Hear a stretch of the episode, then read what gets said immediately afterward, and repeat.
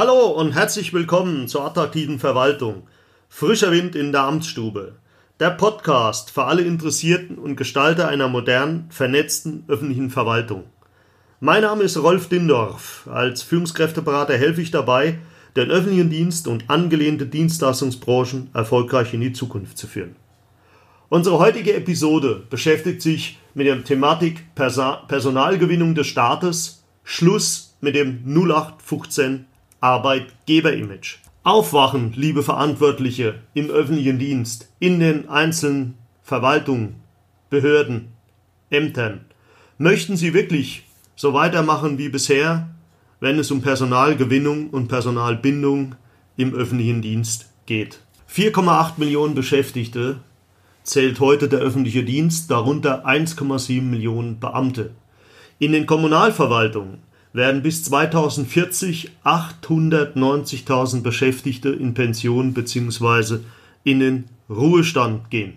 Wo bleibt die attraktive Arbeitgebermarke Stadtverwaltung, Kreisverwaltung, Verbandsgemeindeverwaltung, Wasserschifffahrtsbehörde, Landesamt und so weiter und so fort? Die Folgerungen aus dem demografischen Wandel und seinen Begleiterscheinungen der Verrentung von Babyboomern und dem mangelnden Nachwuchs erzwingt spätestens jetzt eine Personalstrategie. Wo soll denn das viele Personal in Zukunft herkommen?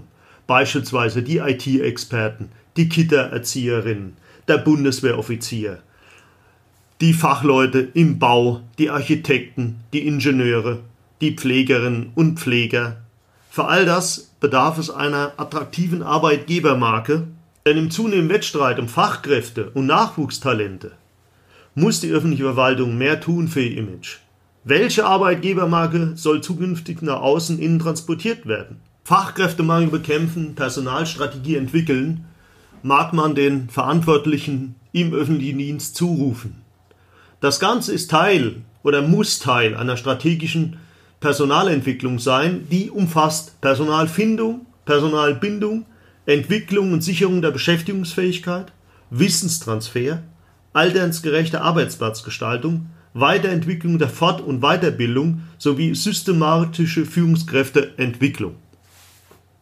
Doch kommen wir zurück zum Thema Arbeitgebermarke und öffentliche Verwaltung. Gibt es positive Beispiele? Ja, die gibt es.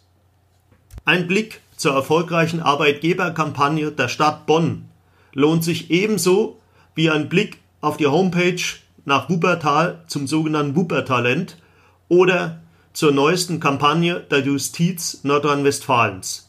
Dort kann man sehen, wie attraktiv und interessant Kampagnen auch des öffentlichen Dienstes sein können. Man kann es aber auch wieder Kreis Nordfriesland machen und Kreis-Azubis als Instagram ähm, Botschafter etablieren. Bei all diesen Beispielen gilt, Marathonlauf statt Sprinterqualitäten sind gefragt. Es nützt gar nichts, einmalig ein Budget für das Jahr X bereitzustellen und im nächsten Jahr ist das Ganze schon wieder gegessen.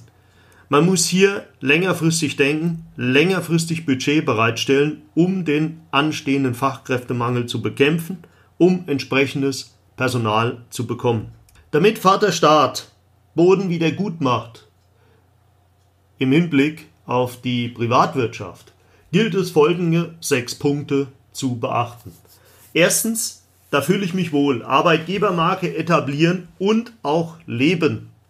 Rollen Sie den roten Teppich aus. Wofür steht die Arbeitgebermarke Kreisverwaltung? Vielleicht für eine digitale Kommunalverwaltung? Warum sollte ich mich dann aber noch mit einer analogen Bewerbungsmappe postalisch vorstellen? Zweitens, Systematische Personalbedarfsplanung. Wer geht wann, mit welcher Qualifikation in Rente, Pension? Welches Personal wird in Zukunft mit welcher Qualifikation in der Behörde gebraucht?